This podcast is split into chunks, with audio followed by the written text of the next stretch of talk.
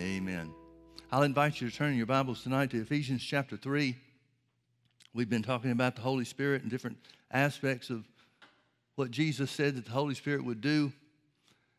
And here's another example from Ephesians chapter 3 where Paul is telling us by the Spirit of God another facet, another aspect of the working of the Holy Spirit in our lives.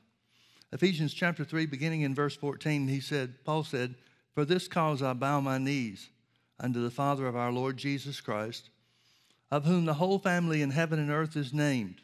Some of the families already in heaven, and some of the families still left here on the earth. That he would grant you, according to the riches of his glory, to be strengthened with might by his Spirit in the inner man. That Christ may dwell in your hearts by faith, and that you, being rooted and grounded in love, may be able to comprehend with all the saints what is the breadth and length and depth and height, and to know the love of Christ which passes knowledge, that you might be filled with all the fullness of God. Notice that phrase in verse 16 that he would grant you according to the riches of his glory to be strengthened with might. I want to talk to you about strengthened with might for a little bit this evening. We know that the Old Testament is types and shadows, gives us uh, information about what Jesus has done for us and fulfilled in us through his uh, substitutionary work on the cross. So turn back with me to the Old Testament, 1 Kings chapter 17. 1 Kings chapter 17. Now, while you're turning there, the previous chapter tells us that Ahab became the king of Israel, and he was more wicked than anybody ever had been, any of the kings of Israel had been before him. It says, um, well, let me just read one of the scriptures here to you to get, give you an idea of how bad this guy was. In verse 33 of 1 Kings chapter 16, it says, And Abraham uh, and Ahab made a grove, talking about worship of uh, idols. And Ahab did more to provoke the Lord God of Israel to anger than all the kings of Israel that were before him. I don't know about you, but I would expect that to be a bad place to be in. Chapter 17, verse 1 and Elijah the Tishbite, who was of the inhabitants of Gilead, said unto Ahab, As the Lord God of Israel liveth, before whom I stand, there shall not be dew nor rain these years, but according to my word. Elijah, Elijah explodes onto the scene. We don't have any information about his past. We don't have any information about where he comes from or anything that happened before this event. We're not even sure what a Tishbite is. But he explodes on the scene and he makes a declaration. Of course, it's inspired by the Holy Ghost, and of course, it's part of the prophet's office that he's participating in. But he just simply says, It's not going to rain again until I say so. And the word of the Lord came unto him, saying, Get thee hence and turn thee eastward, and hide thyself by the brook Cherith that is before Jordan and it shall be that thou shalt drink of the brook, and I have commanded the ravens to feed thee there. So he went and did according to the word of the Lord, for he went and dwelt by the brook Cherith, that is before or near unto Jordan. And the ravens brought him bread and flesh in the morning, and bread and flesh in the evening, and he drank of the brook. And it came to pass after a while that the brook dried up because there had been no rain in the land. I want to read the next couple of chapters to you about the life of Elijah and uh, the experiences that the Holy Ghost shared with us about God using him.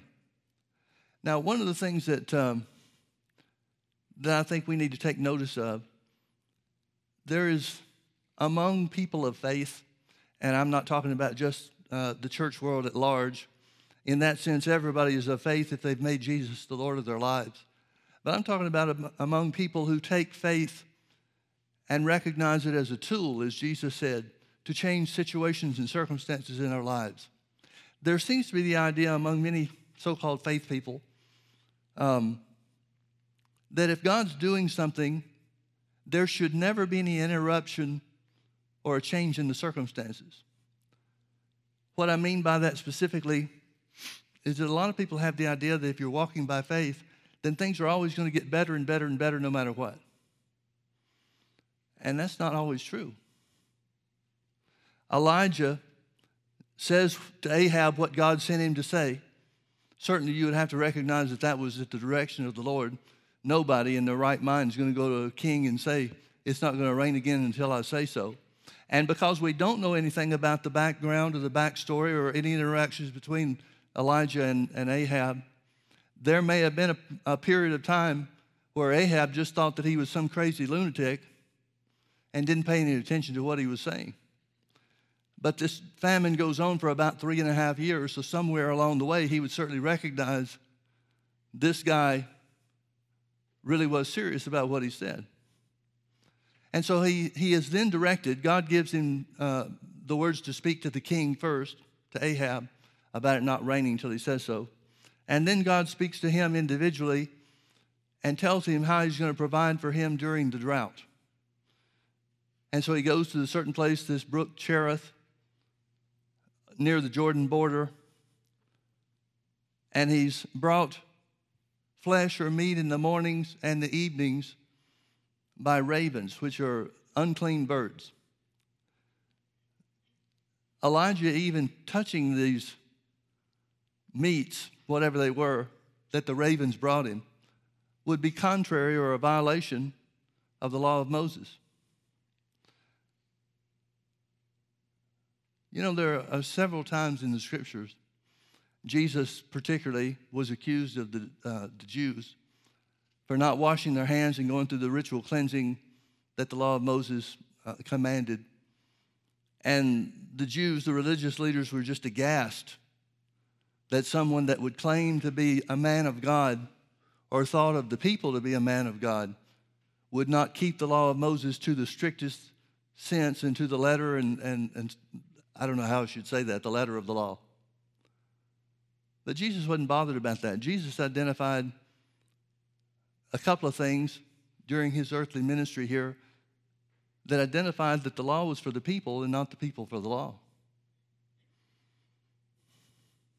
In other words, Jesus never violated the spirit of the law, even though he may have violated one of the traditions of the elders.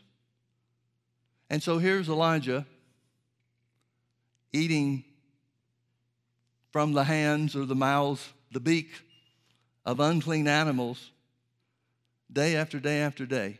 Now, we don't know how long he was there, but he was there until the brook dried up. Now, you know as well as I do that God, who is all powerful, could have kept that stream of water going even if there was nothing else in all of Israel. He could have created a situation where Elijah could have stayed there for the entirety of the famine never having to bother about moving anywhere. He could have kept the ravens in the brook going any number of ways if that's the way that he had chosen to do it. But it seems that a lot of people lose heart when things change.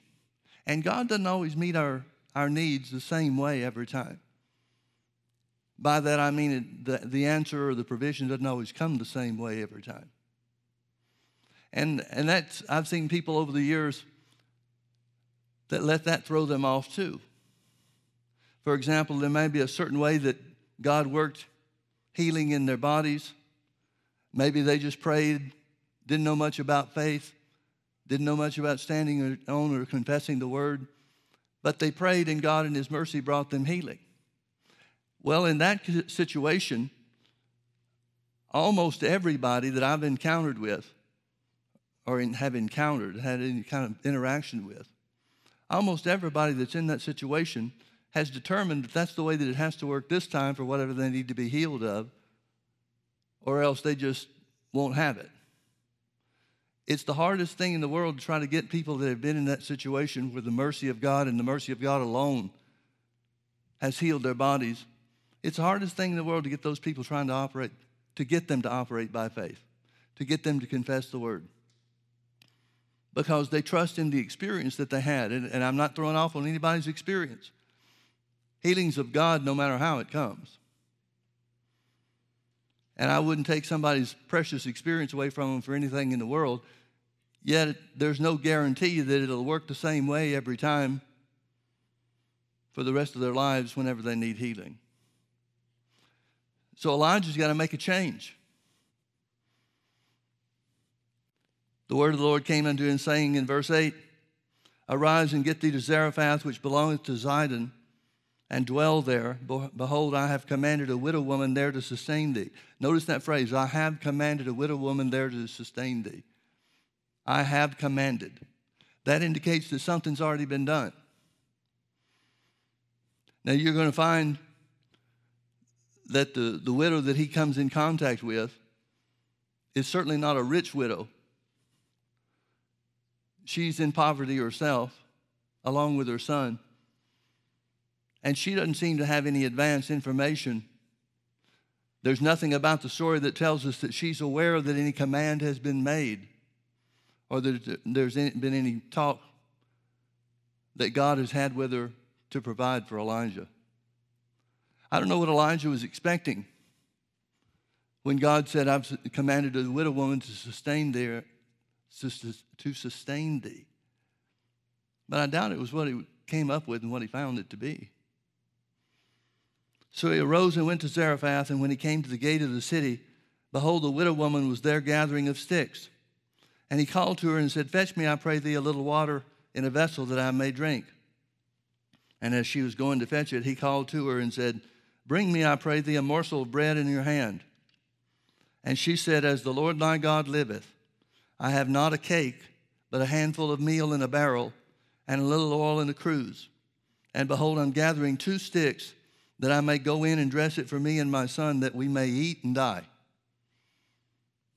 Now, I want you to see what's on her agenda for the day. Find two sticks, use a handful of meal and a few drops of oil in the bottle, make a cake for her and her son, and then die. We could certainly recognize that her poverty has brought them to the point of death or starvation, at least. Now, folks, I'm not sure, even in the best circumstances, what a handful of meal and a couple of drops of oil really makes. I haven't seen too many recipes where that's all there is to it. These are dire and desperate situations. And Elijah said unto her, Fear not, go and do as thou hast said, but make me thereof a little cake first, and bring it unto me, and after make it for you and your son.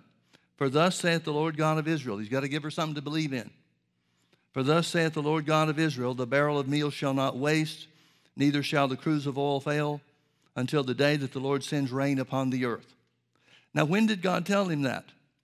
The only thing we have record of prior to this is that God told him where the widow woman was and that he's commanded her to sustain him. We certainly don't have any indication that Elijah knew there was going to be a woman gathering two sticks, which wouldn't make much of a fire under any circumstances. We don't have any indication, no way to know or to surmise that he knows about the meal and the oil. Could it have been when the woman said what she did about what she had? That was when the Lord spoke to him, and then he spoke to her, as I said, to give her something to believe in. Faith comes by hearing, and hearing by the word, no matter when it is or what, what covenant or anything else. So he gives her some instructions. She still has a, a, a right to deny what he said. She doesn't owe him anything. He doesn't seem to be anybody to her, at least not yet. She figures it out as she goes. But she went and did according to the saying of Elijah, and she and he and her house did eat many days. Now, however many those days are, we don't know exactly, but as I said before, the drought lasted, the drought and the famine lasted for about three and a half years. So, whatever of that three and a half years he hasn't already spent at the brook Cherith being fed by ravens, that's how long this takes place. That's how many days it would have been. And the barrel of meal wasted not, neither did the cruse of oil fail, according to the word of the Lord which he spake by Elijah. Folks, I would submit to you that under drought conditions, severe famine conditions, this woman and her son were rich.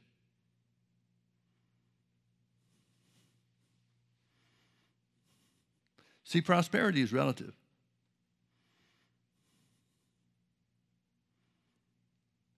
For us here in America, I'm sure there are certain cars that people would attach symbolism as the symbolism of prosperity. Whereas in Africa, in the bush country of Africa, maybe having a bike would mean the same as the most expensive car that you and I could buy. Prosperity is relative. Prosperity is provision and success. Prosperity is financial freedom, not just finances, but prosperity is financial freedom to the degree that you can obey whatever God tells you to do. We've all been in situations where we've seen offerings being taken up for something that is just a worthwhile, worthy project. And I'm sure that we've had similar situations or similar thoughts in those situations that if we could, we'd have paid for the whole thing, whatever it was. Well, why don't we? We don't have the means. But true prosperity is abundance to the degree that you can do whatever God tells you to do. Now, I'm not saying God has told us to do uh, what we might have on our heart to do, what we might decide that we would like to pay for the whole project or whatever. Just because we have a heart to do that doesn't necessarily mean that's what God wants us to do. But whatever He wants us to do, we should be in faith to a degree that we have the financial freedom to, to be able to do that. Nothing is worse than not having the means to do something that God's put on your heart to do. And a lot of times people would look at that and say, well, if God wants you to do it, He'll make sure you have the funds for it.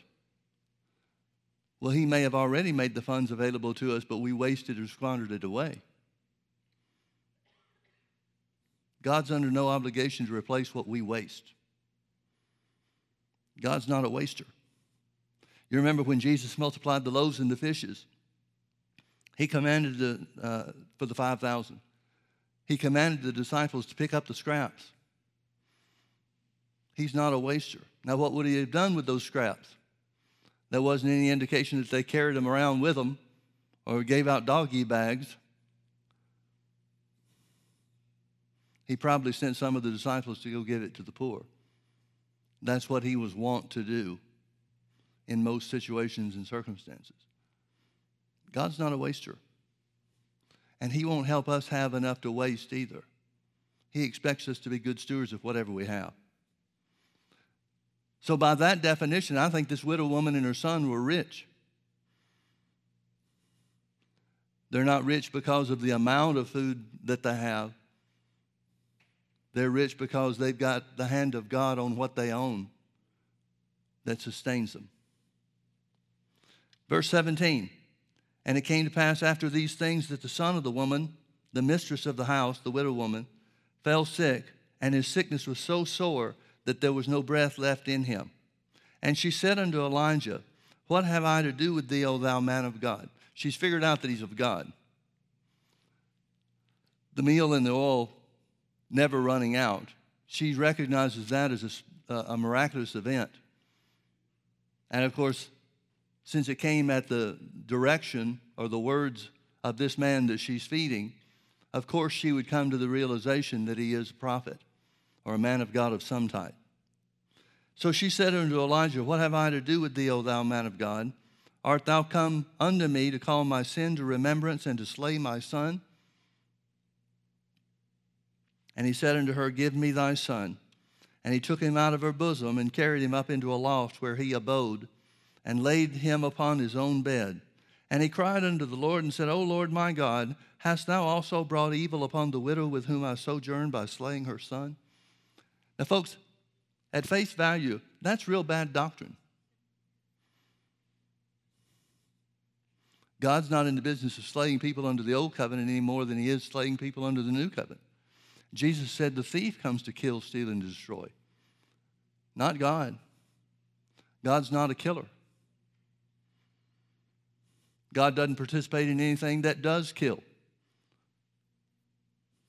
God doesn't use sickness. God doesn't take people through sickness. God doesn't teach people through sickness. The Bible says God teaches people through His Word. and only His word.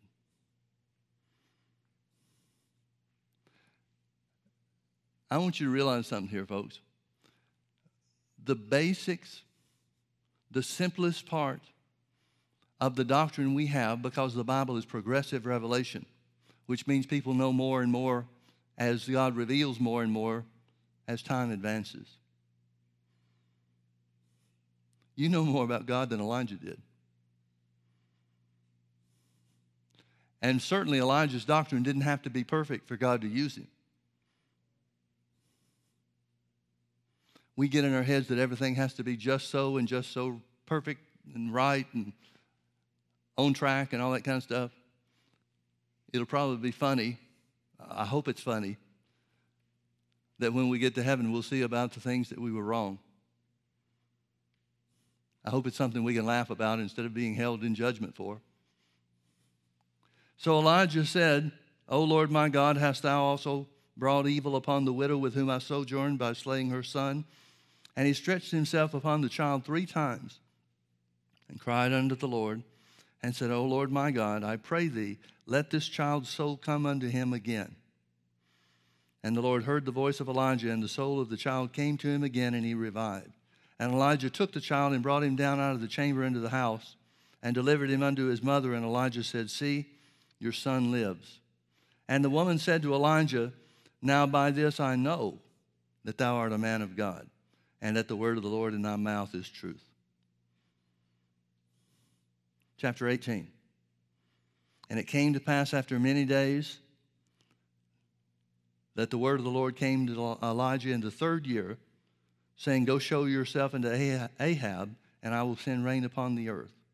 And Elijah went to show himself unto Ahab, and there was a sore famine in Samaria. And Ahab called Obadiah, which was the governor of his house. Now Obadiah feared the Lord greatly, for it was so when Jezebel cut off the prophets of the Lord that Obadiah took a hundred prophets and, held, and hid them by fifty in a cave and fed them with bread and water. And Ahab said unto Obadiah, Go into the land, unto all fountains of water, and unto all brooks. Peradventure we may find grass to save the horses and mules alive, that we lose not all the beasts. You can see how severe the famine is. And the famine is certainly caused by the drought. So they divided the land between them to pass throughout it. Ahab went one way by himself, and Obadiah went another way by himself. And as Obadiah was in the way, behold, Elijah met him, and he knew him, and fell on his face and said, Art thou that my Lord Elijah? And Elijah answered him and said, I am. Go and tell thy Lord, behold, Elijah is here. And Obadiah responded and said, What have I sinned? That thou would deliver me, deliver thy servant under the hand of Ahab to slay me. I want you to realize that Obadiah doesn't have a lot of confidence in Elijah either.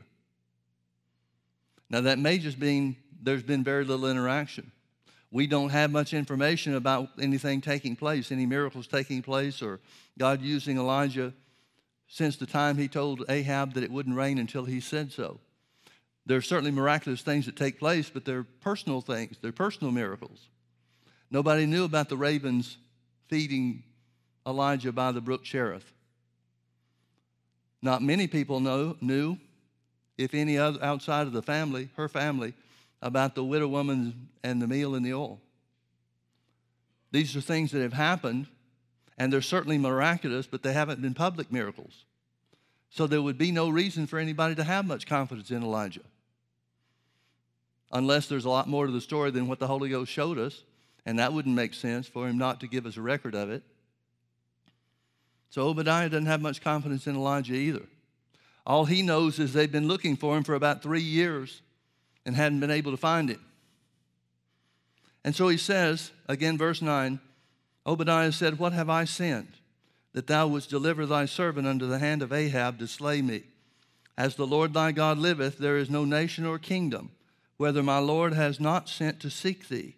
He's been looking for you everywhere.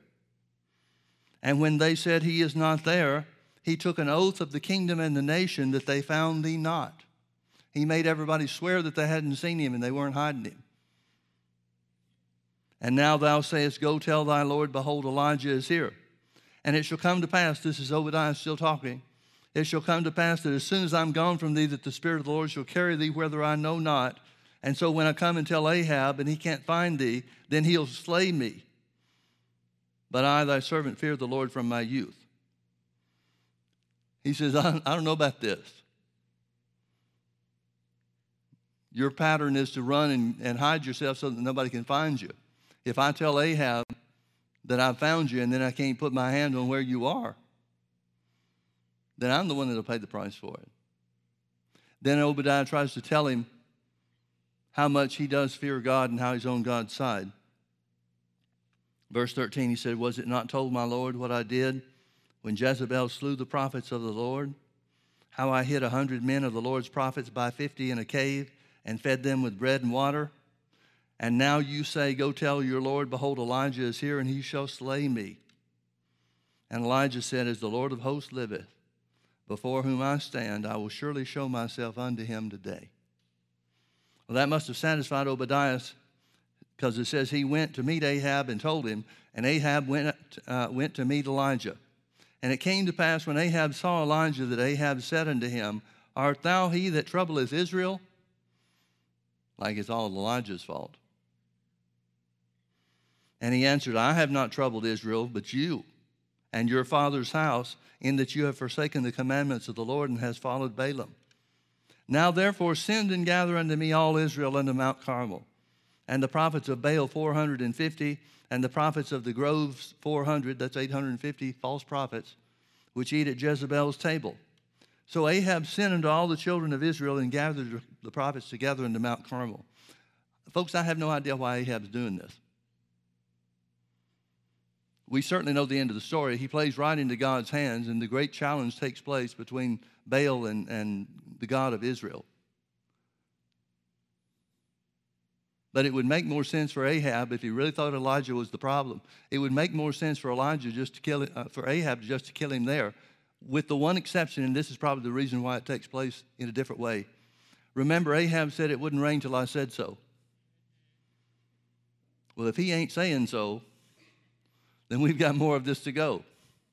Maybe that's what spared Elijah's life. So Ahab sent unto all the children of Israel and gathered the prophets together unto Mount Carmel. And Elijah came unto the people and said, How long halt ye between two opinions? If the Lord be God, follow him. But if Baal is God, then follow him. And the people answered him not a word. Then said Elijah unto the people, I, even I only, remain a prophet of the Lord. But Baal's prophets are 450 men. Let them therefore give us two bullocks, and let them choose one bullock for themselves, and cut it into pieces, and lay it on wood, and put no fire under. And I will dress the other bullock, and lay it on wood, and put no fire under and call, on, call you on the name of your gods, and I will call on, on the name of the Lord. And the God that answers by fire, let him be God. And all the people answered and said, It is well spoken. And Elijah said unto the prophets of Baal, Choose you one bullock for yourselves and dress it first, for you are many. And call upon the name of your gods, but put no, no fire under.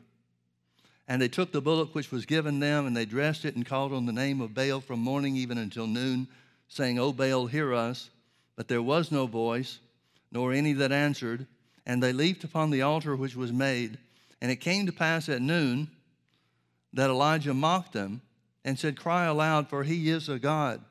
Either he's talking, or he is pursuing, or he's in a journey, or peradventure he sleeps and must be awakened. And they cried aloud and cut themselves after their manner with knives and lancets till the blood gushed out upon them. I want you to notice it says as they were wont to do, or it was after their manner. Folks, all this cutting stuff that goes on with teenagers, the Bible tells you where that comes from. The devil's crazy. First, he talks you into serving him, and then he tries to destroy your life for doing what he tried to get you to do. And it came to pass when midday was past, and they prophesied until the time of the offering of the evening sacrifice, that there was neither voice nor any answer, nor any that regarded. Where it says they prophesied until the time of the offering, that must mean that they're, uh, even though they won't, don't get any results, with Baal bringing fire down uh, and accepting the sacrifice. Somewhere along the way, these prophets of Baal start saying, Here's when it'll happen. We've got inside information now. We've got a word from Baal. It'll happen at the time of the afternoon or the evening sacrifice.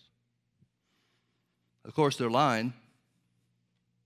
They haven't heard anything from Baal because Baal doesn't speak. And Elijah said unto all the people, Come near unto me. And all the people came near unto him, and he repaired the altar of the Lord that was broken down.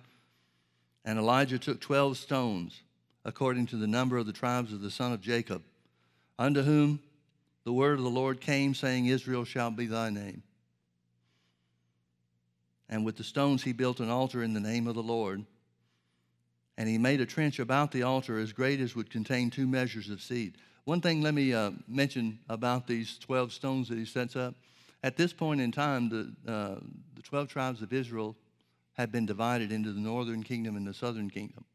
The northern kingdom takes the name of Israel, and the southern king is the, takes the name of Judah.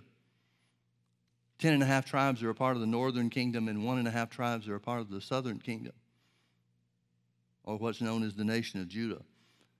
But God treats them all equally, and as they're still as if they were still united. So with the stones, he built an altar in the name of the Lord, and he made a trench about the altar as great as would contain two measures of seed.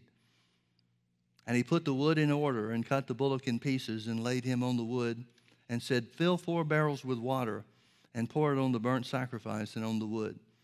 And he said, Do it the second time, and they did it the second time.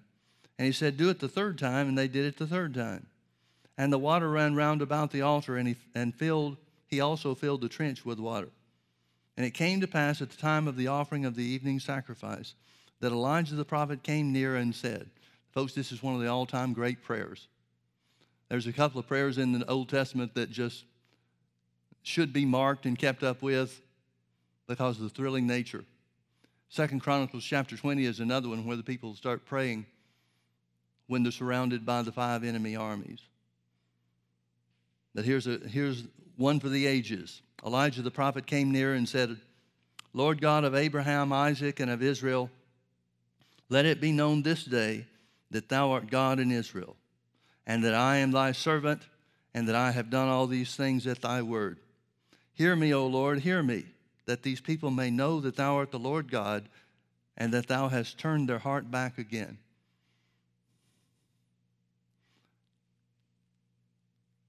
I'm not sure how this would rate on eloquence. But one thing I do know for sure is it's certainly not a long prayer. He gets right to the point. He wants three things show that you're God in Israel, show that I'm your servant, and show that I've done these things at your word. That's a good one to keep handy when we come upon situations that are beyond us, too. Verse 38 Then the fire of the Lord fell and consumed the burnt sacrifice, and the wood, and the stones, and the dust, and licked up the water that was in the trench. And when all the people saw it, they fell on their faces and said, The Lord, He is God. The Lord, He is God. Folks, there are several times in the Old Testament where it tells us that God answered by fire. And there are several places uh, that we know that the, the, the, tradition of the Jews uh, included the fire falling from heaven to consume the sacrifice. It was a sign that God had accepted the sacrifice being made as worthy. I don't want to make it sound like it's an everyday thing, but it's not a real common thing if you keep up with what the, the Old Testament records about God's interaction with his people. And because of that, it's probable that the tongue, the cloven tongues of fire that fell on the 120 when they were filled with the Holy Ghost was the same type of thing. It wasn't a fire that consumed anything or anybody in Acts chapter 2, but it was a sign to the Jews that had gathered there for the gathered in Jerusalem for the feast of, the feast of Pentecost. It was a sign to them that this was a, uh, an acceptable sacrifice unto God. Otherwise, what are the cloven tongues about? The Bible doesn't give us any information about it. It doesn't say that it, it was something that was out of the ordinary or unique or something that blew the people away. It certainly wasn't anything that uh, uh, Peter, in his sermon about what this is, it certainly wasn't included in any of that. Again, I don't want to make it sound like it was an everyday occurrence, but it was not an un, un, a non understandable thing for the Jews that are used to and accustomed to the history of God accepting the sacrifices.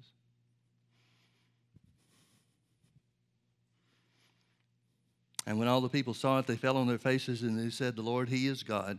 The Lord, He is God. And Elijah said unto them, Take the prophets of Baal, that's 450 of them, and let not one of them escape. And they took them, and Elijah brought them down to the brook Kishon and slew them there. Now, if this is to be accepted literally, he's the one that killed them all. We don't see that he delegated it to anybody else. There doesn't seem to be anybody else on his side until after the thing, after the contest is finished. But the implication, again, if we take it literally, the implication is, or the statement is, that Elijah did the killing of those 450 prophets on his own. And Elijah said unto Ahab, Get thee up, eat and drink, for there's a sound of an abundance of rain. So Ahab, excuse me, so Ahab went up to eat and to drink, and Elijah went up to the top of Mount Carmel. He goes back up the mountain, and he cast himself down upon the earth and put his face between his knees. And he said to his servant, Go up now and look toward the sea. And he went up and looked and said, There is nothing. And he said, Go again seven times. So this guy's running back and forth from the lookout point back to Elijah to tell him he hadn't seen anything. But it came to pass at the seventh time that he said, Behold, there arises a, little cloud out of the sea like a man's hand. And he said, Go up, say unto Ahab, Prepare thy chariot, and get thee down, that the rain stop me not, or stop thee not. In other words, he's saying, You better get to shelter because the rain that's coming is to would, would swamp you and sweep you away. And it came to pass in the meanwhile that the heaven was black with clouds and wind, and there was a great rain, and Ahab rode and went to Jezreel. Notice verse 46.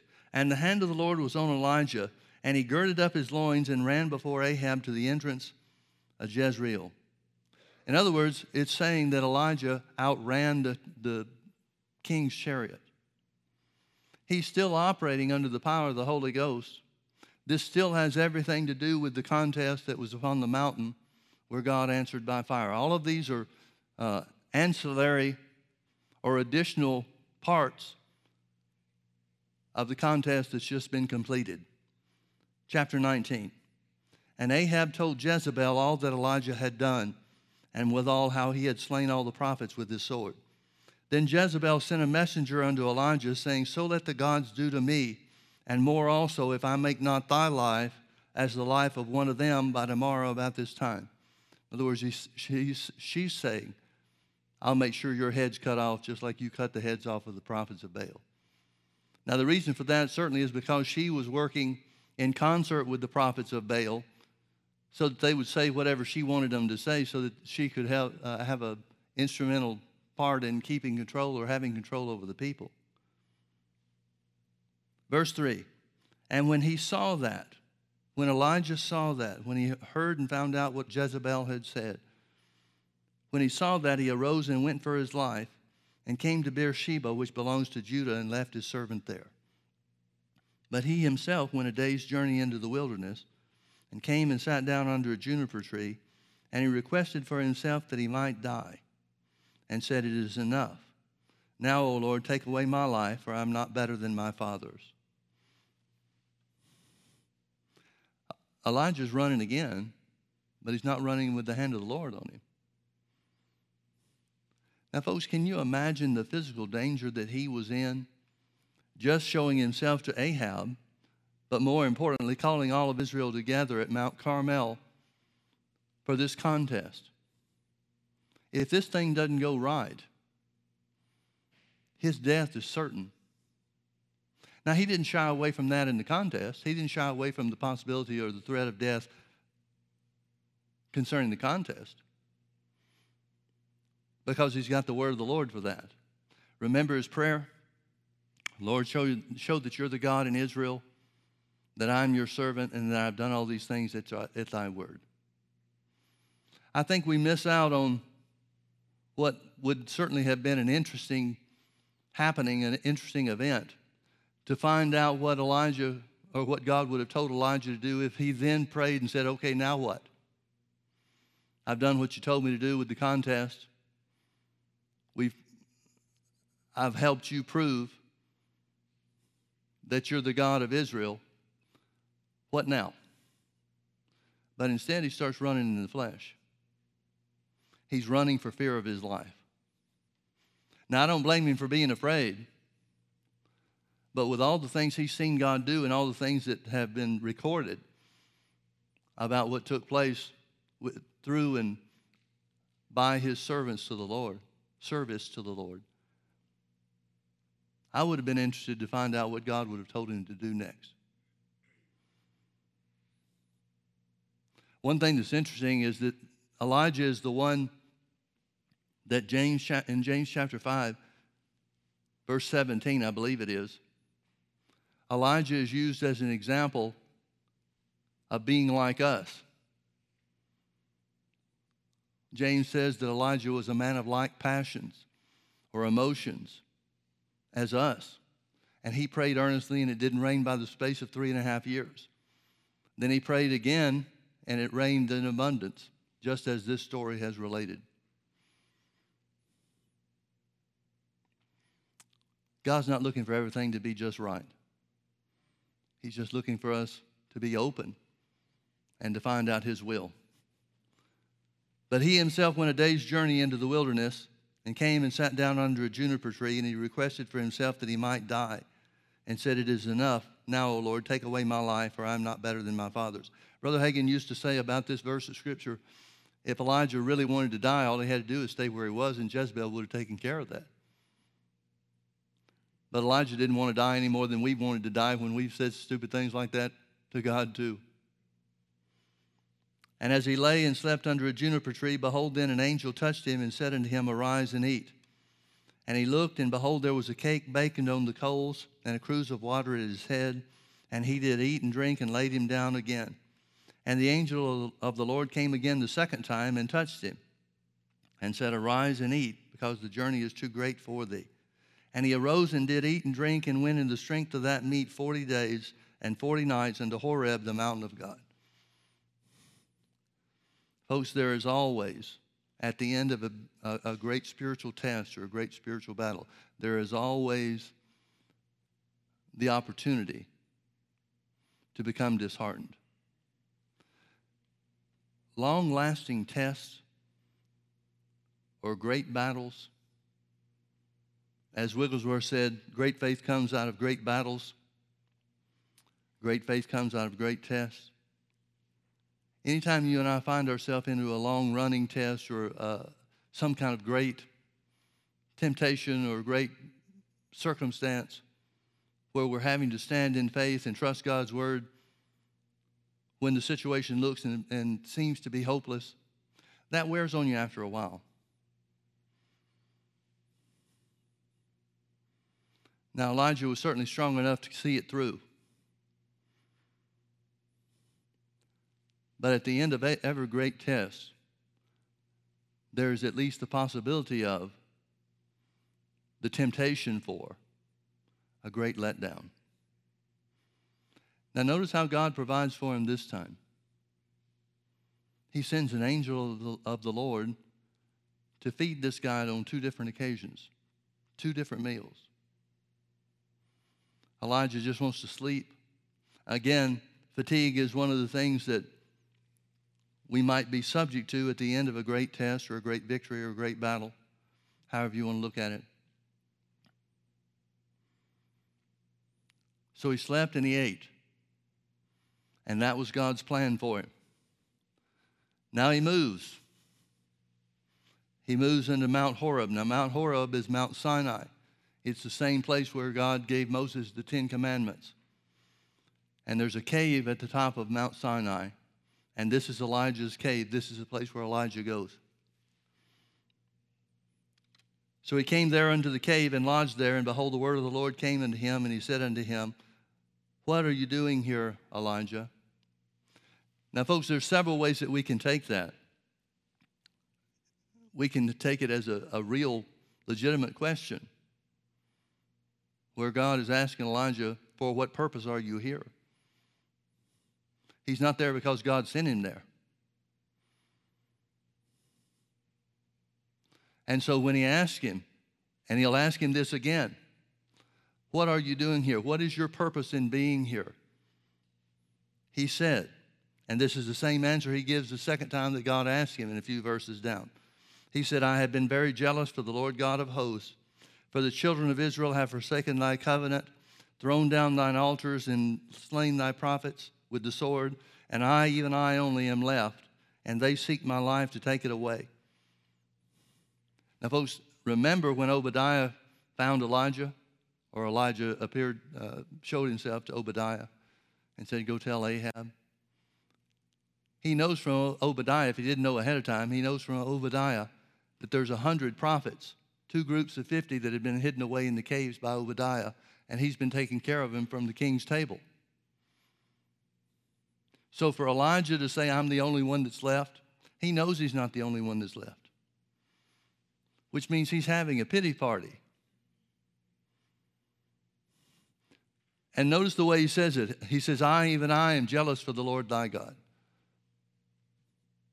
I'm the only one that's done right. I'm all alone. And the implication is there that God hadn't done it right by him either. And the Lord said to him, verse 11, Go forth and stand upon the mountain before the Lord. And behold, behold, the Lord passed by, and a great and strong wind rent the mountains and brake in pieces the rocks before the Lord. Now, folks, what kind of wind breaks rocks?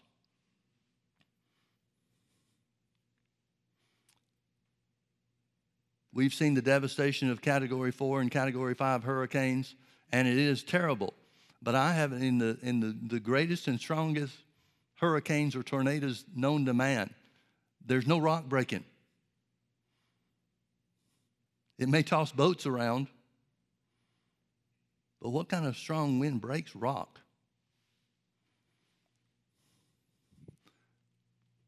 God seems to be making a point here. So the Lord passed by, and a great and strong wind rent the mountains and brake in pieces the rocks before the Lord. But the Lord was not in the wind. Now, we certainly know that the Lord caused the wind. So when it says the Lord's not in the wind, it's not saying the wind wasn't of God. It's saying the voice of God was not in the spectacular, even the miraculous event that he's just witnessed. Now, since God is trying to make known to him how his voice comes or doesn't come.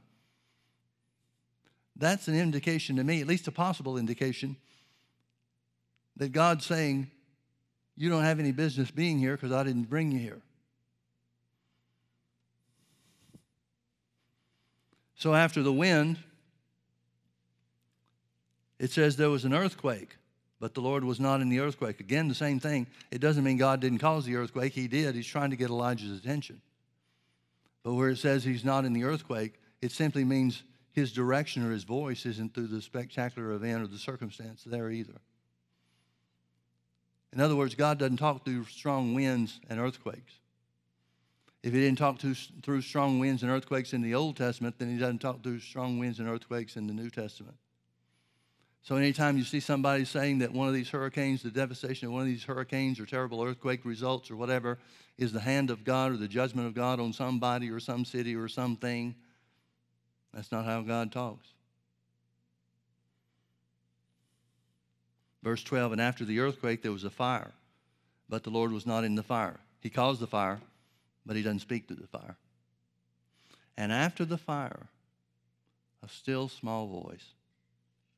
And it was so when Elijah heard it that he wrapped his face in his mantle and went out and stood in the entering of the cave. And behold, there came a voice unto him and said, What doest thou here, Elijah?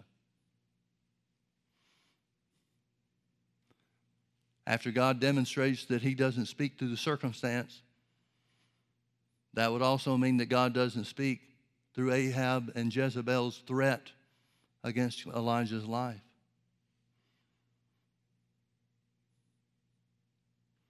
After using Elijah in such a tremendous way, Elijah, who knew the voice of the Lord and said that the fire falling down from heaven to consume the sacrifice was proof that he had done these things at the Word of God. Well, he has to know the Word of God if he's going to act on it and obey it, doesn't he? But now he's taken away from one of the greatest works of the Holy Ghost, and that is to be for us to be led by his Spirit. So Elijah's up in the mountain, second time. What are you doing here, Elijah?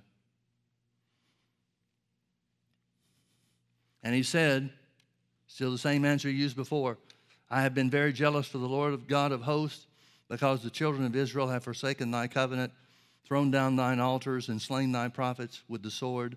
And I, even I only, am left, and they seek my life to take it away. And the Lord said unto him, Go return on thy way to the wilderness of Damascus. And when thou comest, anoint Hazael to be king over Syria.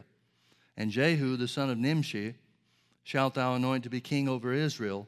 And Elisha, the son of Shaphat of someplace, shalt thou anoint to be prophet in thy room.